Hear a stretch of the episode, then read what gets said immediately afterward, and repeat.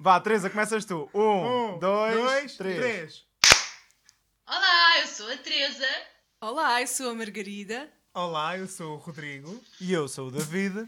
E nós somos- Os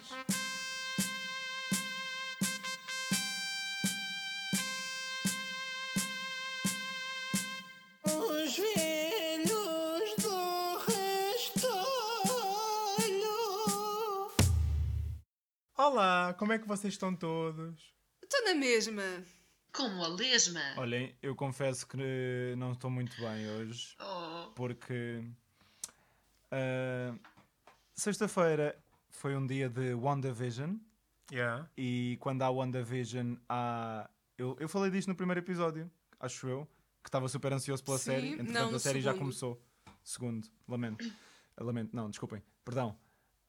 Eu falei, no segundo episódio, eu falei da série e disse que estava super ansioso. E entretanto, a série já começou. E todas as sextas-feiras têm sido uma, uma viagem louca, uma wild ride. Está a ser incrível mesmo. Está a ser incrível. Só que o que é que aconteceu? Nesta sexta, ah, eu vi o episódio e o episódio foi muito bom, mas houve assim um pequeno elemento Oh! que eu tinha sido spoilado. ah, pensava que ias Isto foi Teresa spoiler. querer não ser spoilada. Por acaso também tive quase a dizer.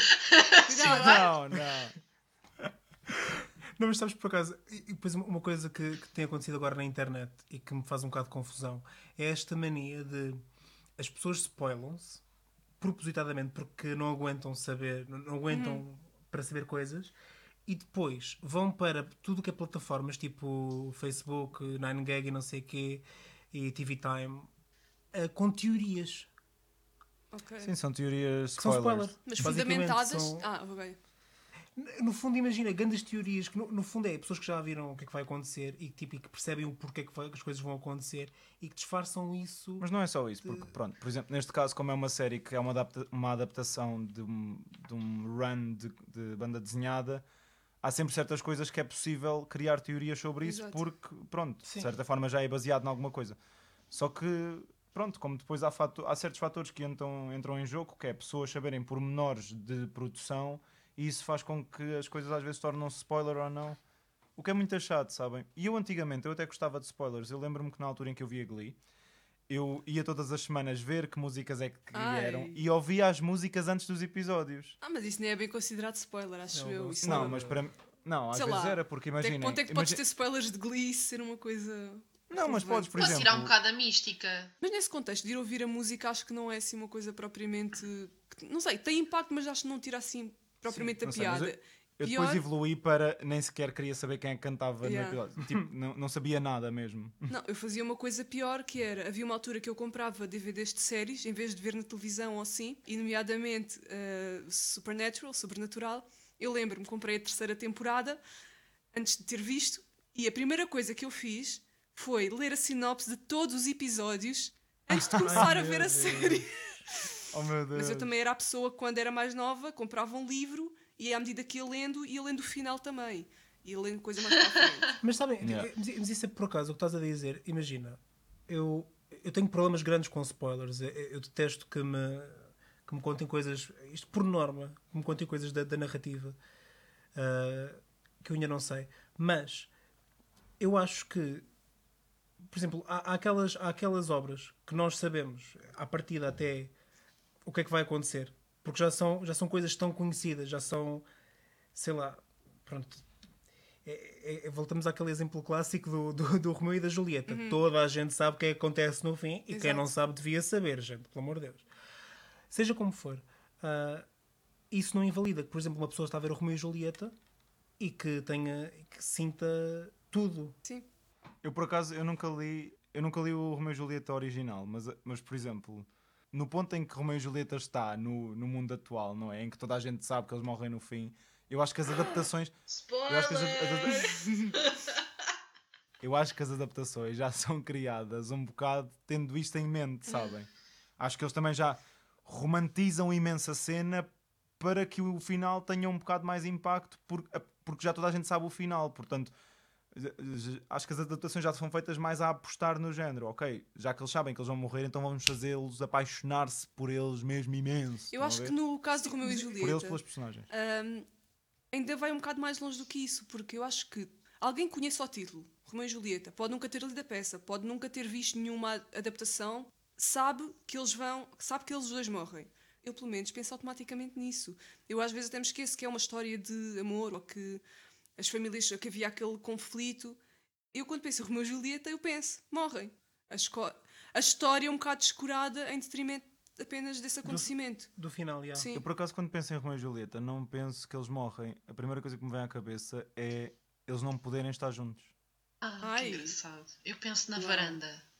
A varanda também é uma coisa boa. Isto já vai, isto já vai fugir do te... isto já vai fugir do tema. Mas eu acho que a varanda está no imaginário de Romeu e Julieta. Eh, É uma coisa que facilmente tu visualizas a pensar em Romeu e Julieta, tal como muita gente visualiza erradamente eh, quando pensa no Hamlet a cena da caveira na mão. Yeah. Ok? Do to, to be or not to be. Ser ou não ser. Eu só quero fazer uma sugestão. Diz, diz, diz. Se alguém pensa que conhece a Romeu e Julieta e, e o final, procurem o episódio daquela série de animação chamada As Três Irmãs. Se querem um twist, ok? Pronto. Isso também ficou muito na minha memória. Isso também é spoiler. Exato. Não spoilei. Não é spoiler. Dizer com há um twist? Uh, os limites do spoiler.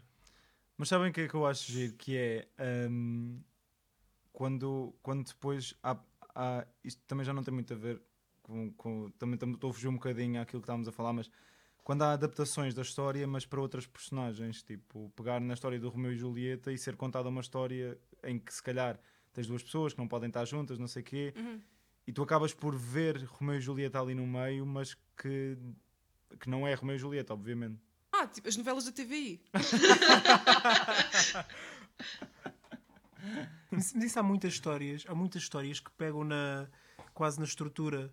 Por- porque- e, pá, e voltando portanto, um bocadinho atrás e, e à, e à minha linha, aquilo que eu queria dizer por causa disto do, dos spoilers, que eu acho que muitas vezes não arruinam nada, é porque, por exemplo, o Romeu e Julieta, apesar de uma pessoa olhar para a história e pensar isto é, isto é um spoiler, acabou por ficar quase um. não sei se posso chamar de um arquétipo de, de um romance, basicamente. Tipo, do romance, duas pessoas que não se podem, não se podem ver, não podem estar uma com a outra. É uma fórmula hoje em dia que, que é usada em montes de sítios, ou seja, não sei, eu, eu acho que são, são, é aquele tipo de fórmulas que. Bases narrativas, praticamente, já, não é? Sim, mas que nós continuamos a ter gosto por, Sim, por aquilo sim, que estamos sim. a ver. Ou seja, por exemplo, o teu- o Titanic. Eu, a partir eu acho também, olha, outra coisa que toda a gente já sabe como é que Mas isso é termina. diferente, mas não, porque isso foi um acontecimento real. Isso acho que não se pode considerar bem spoiler. Não, não estou a dizer, não estou a dizer isso. Eu, eu acho, acho que eu estou a confundir o Ocidente. É tipo, Acho Titanic que- afundar é um spoiler. Acho que, acho que eu estou a falar mesmo do, do Titanic afundar. É pá, também estou a falar de outra coisa. Ok. Do Jack, do Jack e da Rose. Estou a falar do Jack e da Rosa. Desculpa, é que eu esqueci-me dessa parte. É pá, eu, obviamente estava a pensar nisso. Eu acho que imagina, tu mesmo vendo o filme à partida sem ver o que é que vai acontecer. ah, eu acho que o filme continua a ser lindíssimo. Ou mesmo, tipo, olha, um outro, outro exemplo de uma história em que à partida sabes, por exemplo, o fim. Ah, Teresa, não. Se, precisar- se precisares de uma coisa para. Se, precisares, tipo, toma um comprimido para não vomitares. Ou um baldezinho. Fala sem barcos e a Teresa fica enjoada.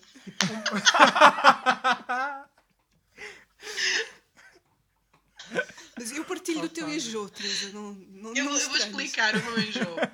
Eu, eu durante muitos anos ou- ouvi falar em Titanic, mesmo na escola, pá, já no segundo ciclo, e eu nunca tinha visto o filme.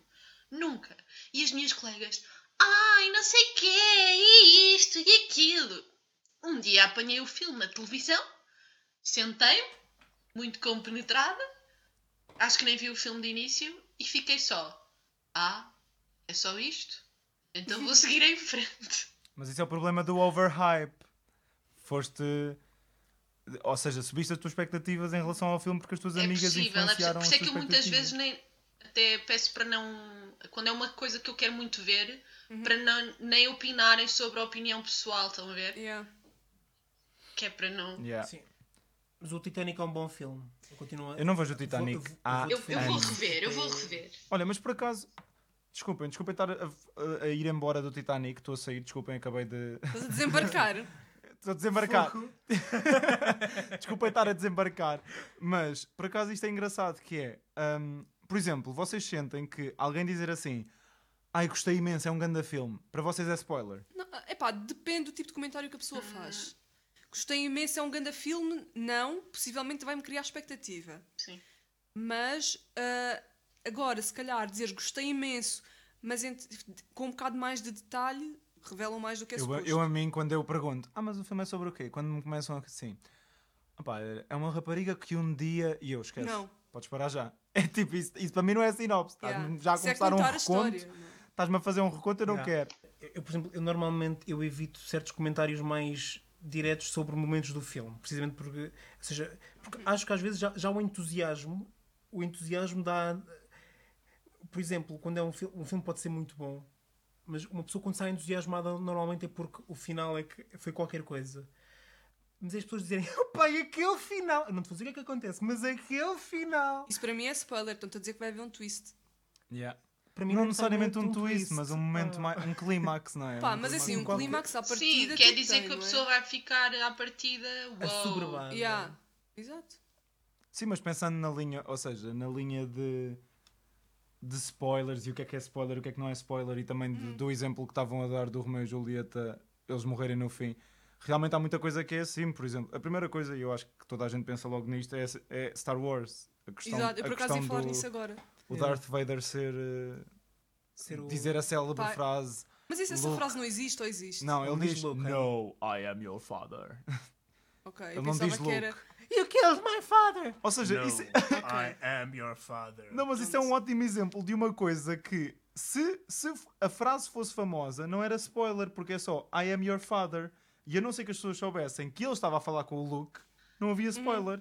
Só havia o spoiler de que o Luke é pai. O, o Darth Vader é pai de alguém. Mas de repente a frase tornou-se spoiler, porque passou a ser Não, Luke, acho- I am your father. Mas acho que a frase seria sempre, mesmo sem a ident- a identificação Sim, da- sim, do sim. sujeito, Mas estou só Acho que naquela que, é seria tipo. sempre. Isto é um exemplo, by the way, do Mandela Effect. O É efeito verdade. Mandela, que é incrível. Para quem não conhece, é aquele efeito em que ah, baseia-se na ideia que o Nelson Mandela tinha morrido já há muito tempo. Ahm, e que as pessoas começaram a acreditar coletivamente que o Nelson Mandela tinha morrido, apesar dele, dele, de- dele- dele estar vivo. Ahm, e é usado para descrever este tipo de fenómenos assim, sociais em que nós, todos nós temos uma ideia enquanto sociedade que, que é que alguma coisa é de uma forma e depois descobrimos não, é outra. E isto, o, O Luke I Hamlet? am your father. Diz, diz? o Hamlet, que eu estava a dizer O antes. Hamlet, pronto. Sim. Que toda a gente se convence que, que é de uma certa maneira.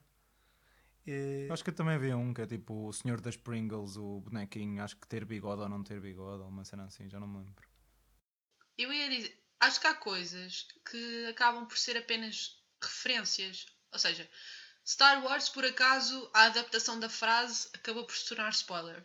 Mas há outras, nomeadamente tipo Pulp Fiction, Senhor dos Anéis, que as pessoas sabem logo a que momento é que nos estamos a referir. Uhum. Ou seja, se eu, se eu disser You shall not pass, só quem viu o filme é que vai perceber o impacto da frase, tipo a, si- a situação. Uma pessoa que não tenha visto e está ao lado, tipo, vai ficar à toa para. Ai, ai, ai, tipo, o que é que isso tem? Ou seja, não- Sim, mas, mas imagina, essa frase por si só não, não revela nada sobre a narrativa, é só, é só simplesmente. Sim, exato.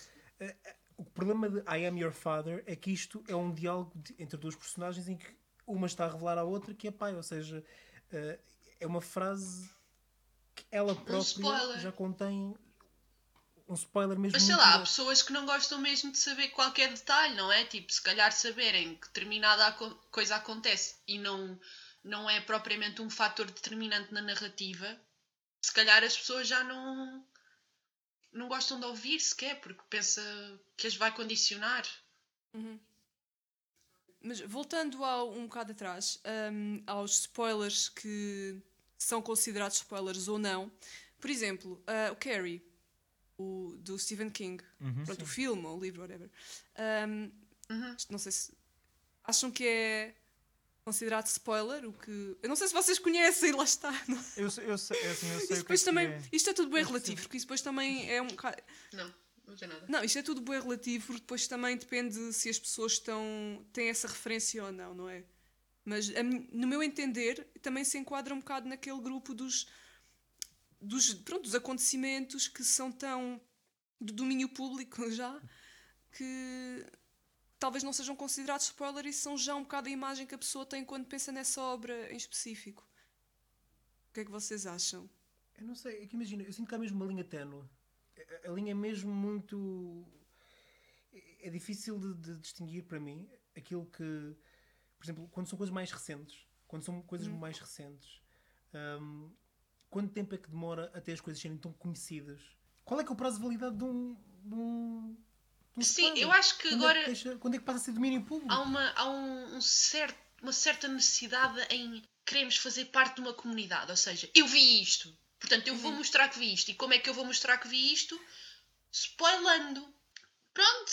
E depois, ah, eu vou-vos vou só dizer aqui uma coisa. Há, há, há uma frase que as pessoas que spoilam gostam muito de dizer para se desculparem, que é a seguinte. Olha, é assim, se tu ainda não viste, o problema é teu. Houve. Especialmente quando são coisas mais antigas. E eu, eu pergunto: se vocês gostam tanto desse produto, quer seja uma série, quer seja um filme, vocês deviam incentivar a pessoa a ver, não é spoilando e dizer: olha, desculpa, se não viste, visses. Ah, não é assim, tipo. Olha, mas seguindo o que a Tre- pegando no que a Teresa estava a dizer, e agora quero dar aqui um exemplo do extremo oposto do spoiler, que é a peça de teatro The Mousetrap, a ratoeira, Ah, Sim. sim. Que é uma peça de teatro que está em cena eh, em Londres há quê, 60 anos, 70? Eu acho que é mais de, mais de Mais 70. até? Sim. Pronto. É uma peça cujo o final, ou seja, não há spoilers da peça, o final só é conhecido por quem vê efetivamente a peça, pronto, ou, ou tem contacto com a mesma, e aí também acho que é onde reside um bocado da mística da experiência de ir ver essa peça. É tu não Sim, sim, saberes sim. efetivamente o desfecho até Sim. ires ver. O Endgame, por exemplo, começava com. Eu não me lembro se era o Kevin Feige ou se eram o- os Russo Brothers. Isto é no são os- cinema. Sim. Foi- só no cinema, acho Sim, eu. sim, no cinema. O, ou, portanto, ou o produtor executivo daquilo tudo, ou os realizadores, já não me lembro quem é que era. Mas começava com eles sentados numa cadeirinha a falar com o público a dizer assim: Olá, obrigado por estarem aqui, não sei o quê, em celebração da, do, do universo cinematográfico da Marvel, pedimos que não se polem o filme quando saírem da sala de cinema. Tipo, Yeah. Grava- gravaram mesmo uma mensagem, e até porque, por exemplo, os trailers do Endgame só tinham, acho que, imagens dos primeiros 15 minutos do filme, não, não mais que isso. Então, gosto desse, desse sentimento de "Ei, nós pertencemos a uma comunidade que viu e não spoila, tipo, e, e seguimos este pedido de por favor não spoila. Isso é giro. O Knives Out, não sei se vocês viram, também, também fazia isso no Yeah. início. O realizador falava ao público. Pois era, pois era. Eu acho que há sítios que faz sentido. Lá está. Há histórias em que a surpresa, o inesperado, faz parte mesmo do teu gosto, daquilo que tu retiras de- do filme. E portanto, quando, quando estragam a surpresa, por exemplo, um policial, seja qual for o policial, já sabes, o final, à partida, já perde um bocadinho a piada, porque a, piada, grande parte da piada de um policial está em adivinhares também, estás a, na investigação, naquele processo, e queres, ah, quem é que será, quem é que não será. Agora, por exemplo, outras histórias, não é a surpresa que é o prato principal, é, é um bocado o caminho. Então, mesmo quando sabes o, qual é que é o destino, pronto, a, a jornada continua a ter, continua a ter piada. Yeah. Olhem, digam-nos o que é que vocês acham. Ahm, mas assim, tenham cuidado de não nos dar spoilers de coisas que nós possamos não conhecer, mas digam-nos o que é que vocês acham. Se há. Se estes casos que nós referimos, ou até outros, tipo, por exemplo, o Psycho, que nós por acaso não referimos, mas acho que também é um exemplo disso, se acham que é spoiler, se acham que é spoiler fundamentado. Por acaso o Psycho Ah. eu sinto que a imagem é a imagem é mais a imagem do que é que propriamente o que é que se está a passar no filme. Mas é assim, a partir do momento em que tu sabes que Bates, Motel tem relação com, com Psycho, eu não vi Bates Motel porque nunca Exato. vi o Psycho, por exemplo. Ou seja, não, Ok. vou, não, não vou entrar por Olha, aí. spoiler, eu não sabia que estava relacionado. O nome da personagem é o mesmo. Não sei, eu não conheço nada disso. Mas pronto. Eu, eu desconfio é que se calhar tu não sabes qual é que é, A história do Psycho. qual é, que é a história do Psycho. Não, eu não sei a história do Eu Psycho. também não. Ah, pronto, então podias só- ter dito. Eu só conheço a imagem clássica da, da banheira. Pronto, ok, mas isso imagina. Ah, pronto, há outra imagem clássica. há- há várias imagens clássicas. Há várias imagens, exato. Ok. Só para fechar isto e, e pronto, vou-vos perguntar a vocês e deixo também a pergunta para os nossos para os nossos ouvintes e quem quiser, se calhar, comentar nas nossas redes sociais em resposta a isto. Digam qual é que foi. Digam só tipo o título do, da obra à qual vocês levaram o maior spoiler da vossa vida. Eu digo já a minha, que foi uh, a trilogia Hunger Games. Harry Potter e o Príncipe Misterioso. Uh, que eu até o momento me odeio mais é o livro uh, Shock- The Shock of the Fall. uh, que fui eu própria que me spoilei. e até hoje nunca acabei o livro porque sou relembrada constantemente.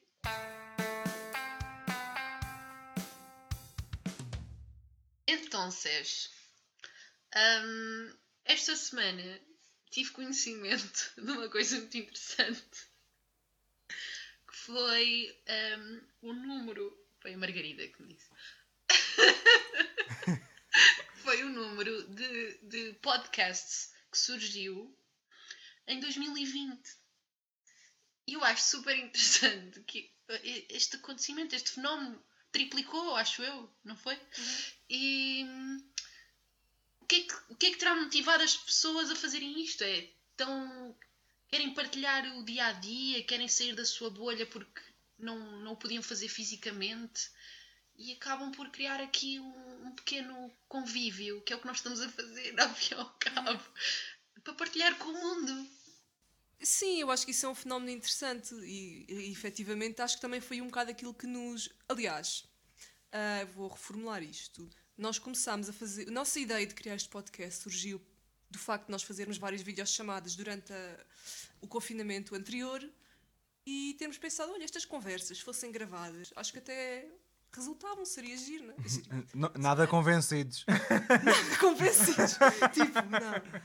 Ah, que estas tertúlias, estas E tertúlias. não é só isso, eu acho que lá está também, como, como principalmente o setor das artes sofreu um grande abalo na pandemia, acho que foi também uma forma das pessoas tentarem reinventar e, e acredito que muitos dos podcasts surgiram devem ter todos formatos bastante muito diferenciados, então que seja também formas das pessoas, ok, já que não podemos estar presencialmente, como é que podemos arranjar uma forma de, de levar alguma coisa à casa de cada um ou a cada pessoa.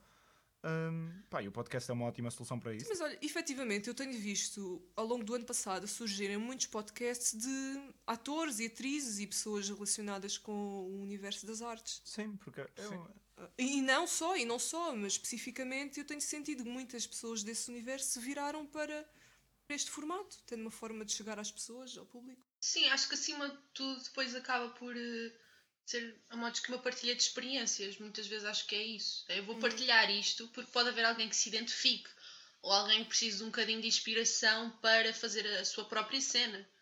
Eh, ou tomar iniciativa, ou ganhar coragem. Sim, e muitas vezes eu acho que também é mesmo o que a Teresa estava a dizer, quase como uma desculpa para haver um, um convívio. Sim. Um con- Por exemplo, eu, te- eu sigo um podcast do cantor George Ezra, ah, que ele tem com um amigo chamado Ollie. Ah, e eles têm um podcast chamado Phone a Friend, e o podcast consiste nisto me- nisso mesmo, uma chamada semanal em que o conceito do podcast é basicamente fazerem um, um catch-up. E estava a pensar agora numa coisa, fazer assim uma pontezinha entre uma pontezinha, uma pontezinha entre aquilo que a, que a Meg disse, entre aquilo que também tu estavas a dizer sobre o setor cultural. Ahm, que um tipo de podcast, por acaso, também, também começou a aparecer cada vez mais. Provavelmente ah, os ouvintes mais velhos lembrar-se-ão, por exemplo, da, acho que eram das radionovelas, ou seja, de na- sim. narrativas. Não me lembro, mas Pronto, conheço. de narrativas. Exato. Exato. Surgiu agora, esta semana, surgiu um podcast eh, novo, eh, também que é uma. Ou seja, é, é um formato eh, com argumento, eh, com o Darren Criss, de Glee, e com o John Boyega, de, de Star Wars, um, chamado Tomorrow's Monsters.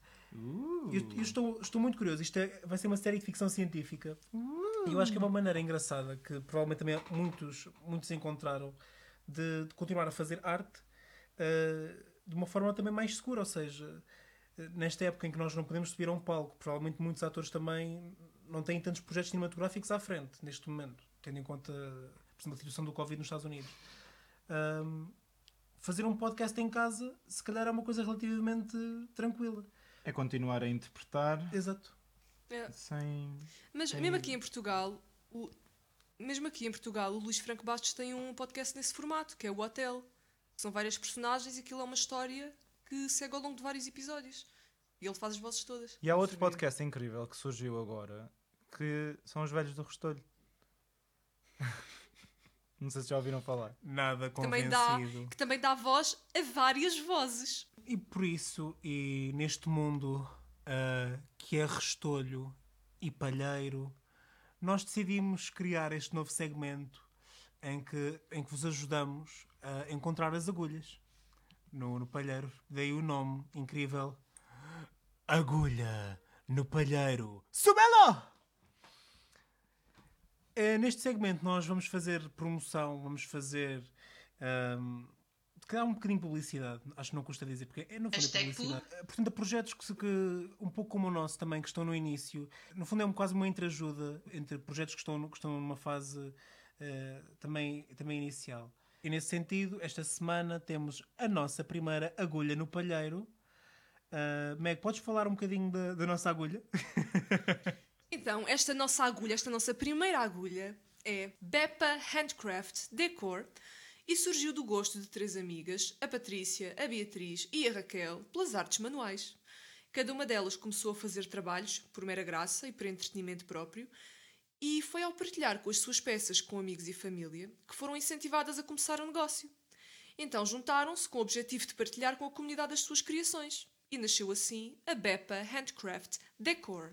É verdade, podem segui-las no Facebook, na sua página que tem exatamente o mesmo nome, Beppa Handcraft Decor, ou então no Instagram, em arroba Beppa underscore Handcraft Decor, onde encontram tudo aquilo que as três amigas fazem, desde telas bordadas, réplicas, porta-chaves em biscuit e porta-joias em barro. Elas tentam apelar a todos os gostos e, como tal, todas as peças, para além de serem feitas à mão, ok? Podem ser personalizadas de acordo com as instruções de cada cliente, tornando-as únicas. Portanto, já sabem, eu já, eu já tenho ideias na minha cabeça de peças que eu lhes vou pedir para, para elas me fazerem, porque a última vez que fui à página fiquei deliciado com as coisas que elas têm. São Por acaso tem coisas muito giras mesmo. muito giras. Eu tenho a dizer que eu vi lá assim um conjunto de porta-chaves que são uns abacates que eu já estou de olho naquilo. E passem mesmo lá porque elas fazem réplicas incríveis de personagens de filmes e séries.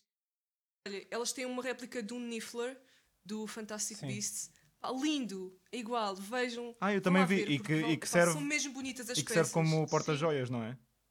Exato. Pois eu acho isso bem engraçado, porque o Niffler, pronto, para quem não conhece no Fantastic Beasts, ele gosta de roubar ouro. Então é, acho giro elas juntarem essa componente que é a personagem e a utilidade da peça. É muito giro. E elas também têm, também, também têm um Baby Groot muito fofo que a Teresa até partilhou connosco. E uma mandrágora. É amoroso. E uma mandrágora amorosas. São, são coisas muito giras, por isso já sabem, olhem. Ajudem-nas a crescer esta, esta pequena agulha que certamente um dia se tornará um. As agulhas transformam-se no quê? As agulhas transformam-se em kits de crochê, kits de, de costura. Exato, ajudei esta, estas pequenas agulhas a transformarem-se naquelas caixas de bolachas que nos enganam na casa da avó. e por isso sigam de perto o trabalho das Beppa Handcraft Decor e podem encontrá-las no Facebook ou no Instagram. Certified by Velhos do Restolho.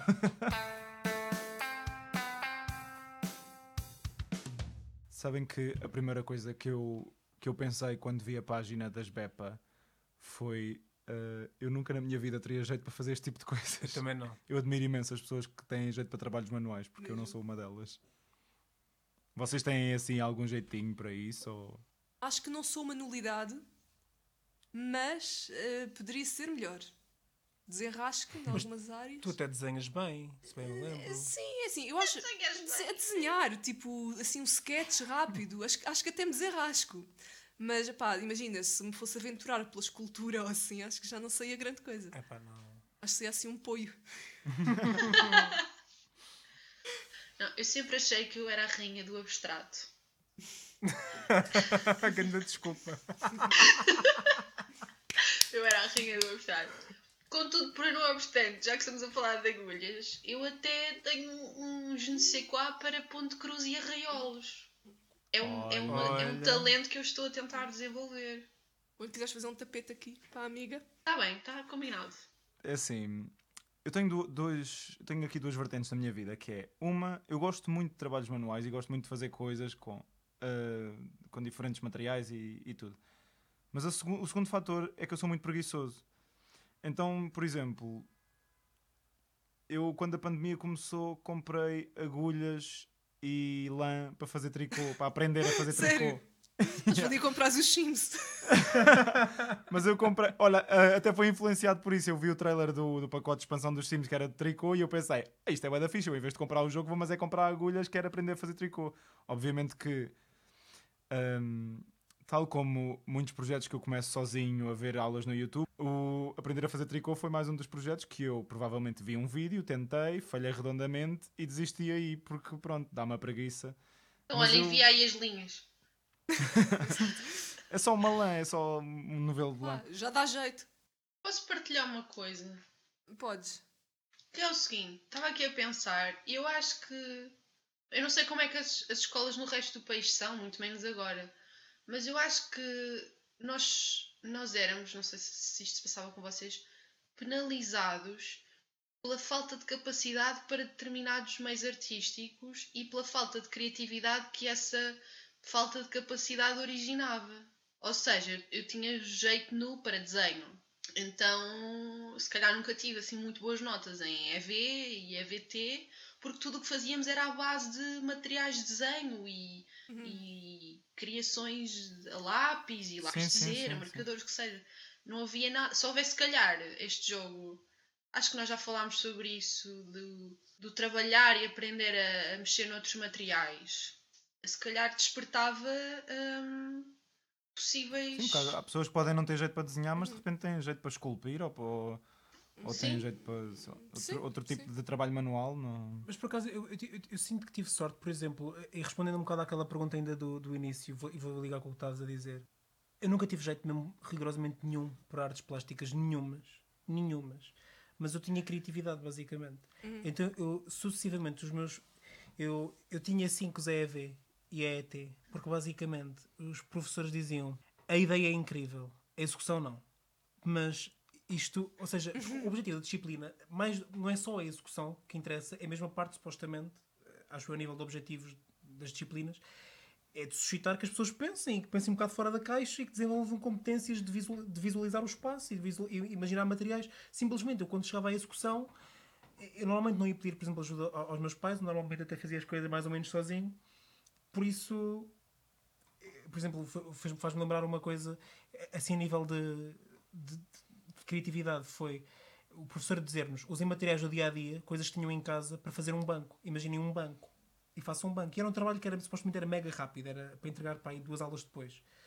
E eu eu peguei num balde que tinha lá em casa, virei-o ao contrário e pus um, fiz uma almofada e não sei o quê. Pedi à minha mãe para comprar velcro, porque era uma coisa que eu conseguia manipular. Epá, eu cheguei lá à sala com aquilo e sentia isto não deu trabalho nenhum. E depois via colegas minhas com cadeiras inteiras que eu, eu só pensava: tu nunca na vida serraste esta madeira. Tu Pá, pelo amor de Deus.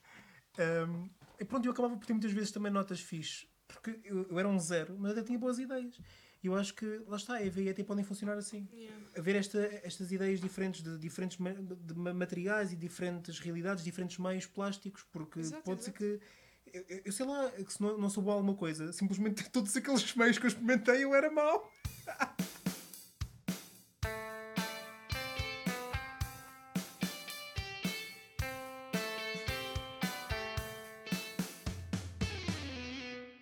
Então, esta semana na rúbrica Who Wore It Better, Quem vestiu melhor? ah, eu trago-vos um desafio. Um desafio com a temática, em parte, a spoiler. Portanto, Jamie Lannister e Cersei Lannister de Game of Thrones ou Carlos e Maria Eduarda dos Maias? E Eu vou já dizer eh, Carlos e Maria Eduarda porque foi um- um- uma revelação eh, pura. A outra foi spoilada. Ah, o meu voto vai para Carlos e Eduarda porque eles fizeram no primeiro. O meu voto, enquanto perguntador, vai para Jamie e Cersei ah, porque eu não gostei dos Maias. É assim, O meu voto vai para Carlos e Maria Eduarda, porque, em primeiro lugar, o que é nacional é bom. É para os maias, não. E acho que temos de valorizar o que temos cá dentro.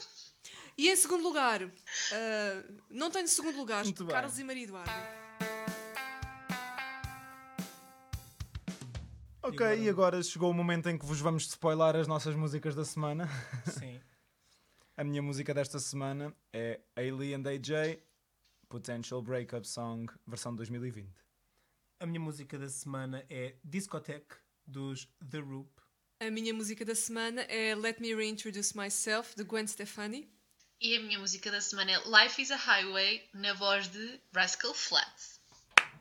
E com isto, um beijinho. Um beijinho, ou um abraço, um aperto de mão. Uma cotovelada. O que preferirem. mas preferencialmente sem Covid, sempre cheio de amor.